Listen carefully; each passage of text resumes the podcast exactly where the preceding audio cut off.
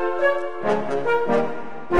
everyone, and welcome back to Ask Shane Anything, where you can literally ask me anything. This show is the result of the Ask Shane Anything tier on our Patreon. It's $7 or more per month.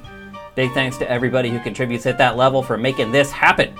And we have a big episode for you guys today, because I just asked for new questions. You guys, I literally have I'm not exaggerating, almost 40 questions. But anyway,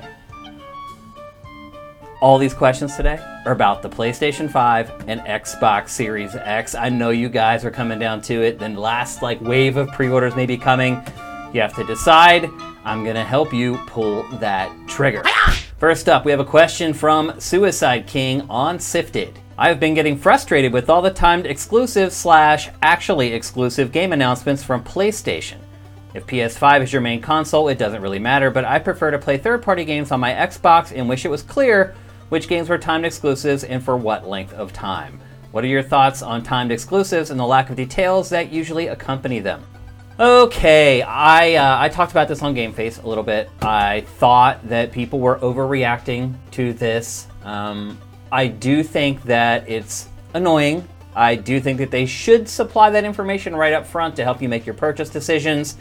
I agree it was a little dastardly of Sony to not do that when it announced some of these games. However, this is also something that in even 5 months' time, I don't think anyone's going to think about. Right now, everyone's on edge because they have to make a big decision. This isn't cheap. These things are $500, depending on which version you're getting. That's a big purchase decision for a lot of people, especially right now with so many people unemployed in the economy where it is right now. So I do not take this stuff lightly. One thing I would say is you say you like to play third-party games on Xbox. I'm hoping that's because you like the Xbox controller a lot more and not for some other reason, because we just don't know yet which of these systems is going to have the better third-party support as far as how the games run on each platform. So that's kind of an X factor. I don't know that I would make my decision assuming that everything's going to run best on Series X. I don't think we know that yet. Timed exclusives, I really don't have a huge issue with. All the platform holders are trying to give value to their owners. And look, they're also trying to convince people to buy their console. It's a part of the business. I mean, it happens in pretty much every form of entertainment. A publisher is going to pay for the film rights or the script rights or whatever. I mean, it happens in pretty much every entertainment industry. So I don't see why gaming should be any different, but I do agree that they need to be a little more transparent with this stuff. The good news really is that we kind of found out what was the real story was the next day. It's not I'm sitting here right now and we don't know. And they haven't come out yet. So I think it's a little bit of an overreaction. I'm not saying you're overreacting, Suicide King. I think people right now are just looking for stuff to kind of go after, particularly if you're online and you have Xbox fans and PlayStation fans. I think both sides are just kind of looking for any chinks in the armor, and they're going to go after them if they can. Next up, we have a question also from Sifted from PTor. He asks, what are you most excited about for Generation 9? And also, do you have any concerns for this new batch of consoles, such as a lack of true exclusives for the new machines? I have no concerns about lack of exclusives for the new machines. I've been through so many console launches at this point that have just been utter trash and huge disappointments that already what I see coming from both consoles, I would say, but more PlayStation, I'm 100% okay with. I mean, having a remake of Demon's Souls available at launch is a pretty big deal. That's a big launch game for PlayStation. I mean, I hate to say it, but it's the fact. That's a big, big launch game for PlayStation. And then you have Destruction All-Stars and Astro's Playroom or whatever, the pack-in that comes with PlayStation 5. So really have one big exclusive. Then I turn to Xbox Series X. I mean, you're kind of right. There isn't that one big game that's launching with the console that's only available for the console. But as we just saw with the last question with Suicide King, a lot of people like Xbox for the backwards compatibility or third-party stuff. So again, I think this is something that everyone's freaking out about now, but I think in the case of PlayStation, you're going to get, consistent releases. Miles Morales is going to come out in a launch window.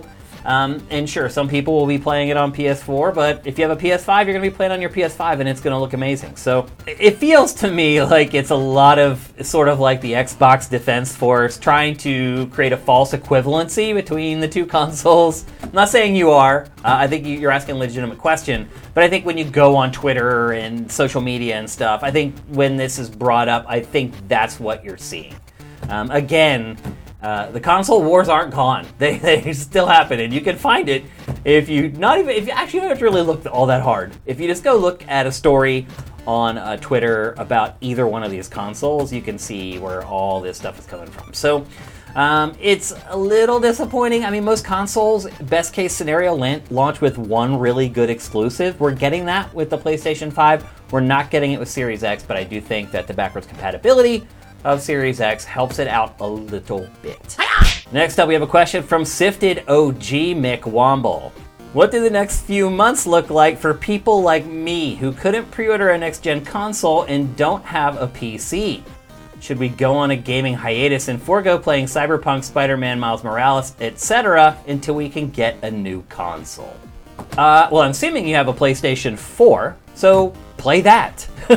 I mean, unless you're like a crazy videophile or you work for like Digital Foundry or something and everything just has to be like the highest fidelity, these games are still going to be great on PlayStation 4. They're not going to look quite as good. They're still going to be great games. The design's going to be the same. The story's going to be the same. The sound's going to be the same for the most part.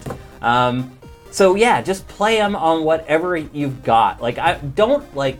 not play these games because you want to wait until you get the next-gen console to play them.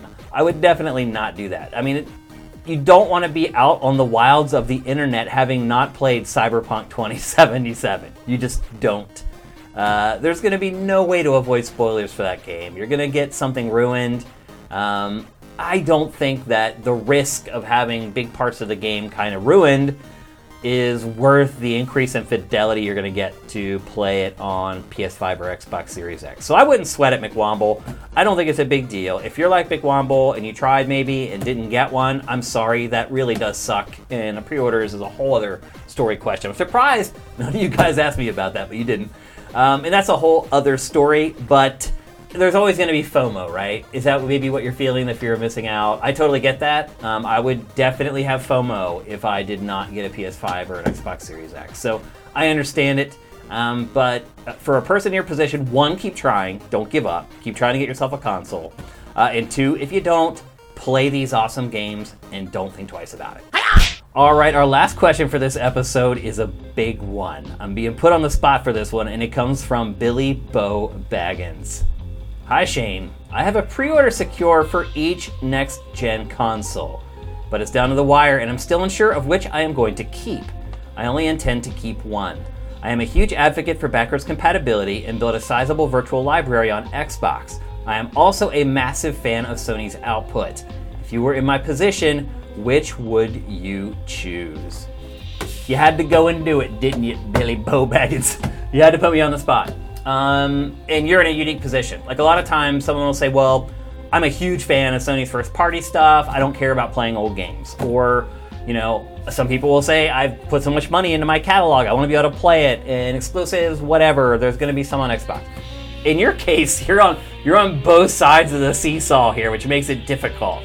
So basically what you're asking me is, all things equal, as far as my personal tastes and preferences are concerned, which one should I get?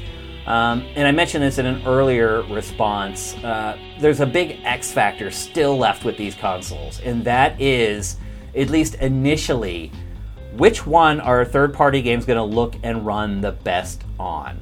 Now, I would say, as I sit here right now, my best guess would be that will be Xbox Series X, because it is kind of the raw horsepower machine with very simple architecture. So I think developers are going to be able to give minimal effort and still get pretty good results on Xbox Series X. And I think you'll really see that with like indies in particular. And I think with PlayStation 5, its architecture is a little more complicated. Developers are going to have to dedicate a little more time to writing to the metal for that machine to get good results. And I do think maybe ultimately they will get better results out of the PlayStation 5, but I feel like out of the gate, it might be Xbox Series X. So it's all about the games. We always say that, right? And right now, I would say that Sony has a lot of money in the bank, and right now, Microsoft is writing a lot of checks. Right now, we know Sony's first-party output is amazing. We have an inkling that in a year, 2 years, 3 years, 4 years definitely, 5 years definitely, that Xbox's first-party output is going to be amazing. But it's not there yet. And a lot of it is just promise. Of course, Elder Scrolls 6, probably going to be amazing. Starfield, probably going to be amazing. But all these other smaller studios that Microsoft has acquired, it's not quite as clear-cut. And then you're starting to look at some of the first-party stuff. I mean, Halo, what's going on with Halo Infinite? So I think the safest bet for a person, all things equal, is the PlayStation 5. Now, I will say this. I think you may think I'm crazy for the first few months when Digital Foundry starts doing side-by-side graphical comparisons between Series X and PS5 with third-party games. I would not be surprised at all if the games look and run better on Series X at first. But to me, it's all about the games. And if I look at the lineups right now, the exclusive games for each one, it would be much harder for me to pass on PS5. Now, the good news is, if you do get a PS5 and you wait on Xbox Series X, right around the time all those new studios start churning out content, that console price may have dropped by then. So you may get a Series X for $350 or at least maybe $400 by then. So that is what I recommend. Again, I think in week one or even before they launch, you may be like, oh, look at Shane saying you should get a PlayStation. Series X games look so much better. I totally expect that could happen. And I'm just telling you, for a long-term purchase and over the long haul, I'm calling PS5. All right, that's it. Great questions for this episode. Next week, we'll probably have a couple next-gen questions, but some more cultural stuff and some fun stuff as well. Again, thanks to everyone who pledges any amount of money. But for those of you who pledge $7 a month or more to get this show, thank you very much. I really enjoy doing this show. It's one of my uplifting moments of the week amongst all the work and the time that I put into Sifted. So thanks for asking great questions. I have enough questions to last for the next, almost to the end of the year. So we should be good for Ask Shane for a while. Thanks for watching, and I'll see you next time.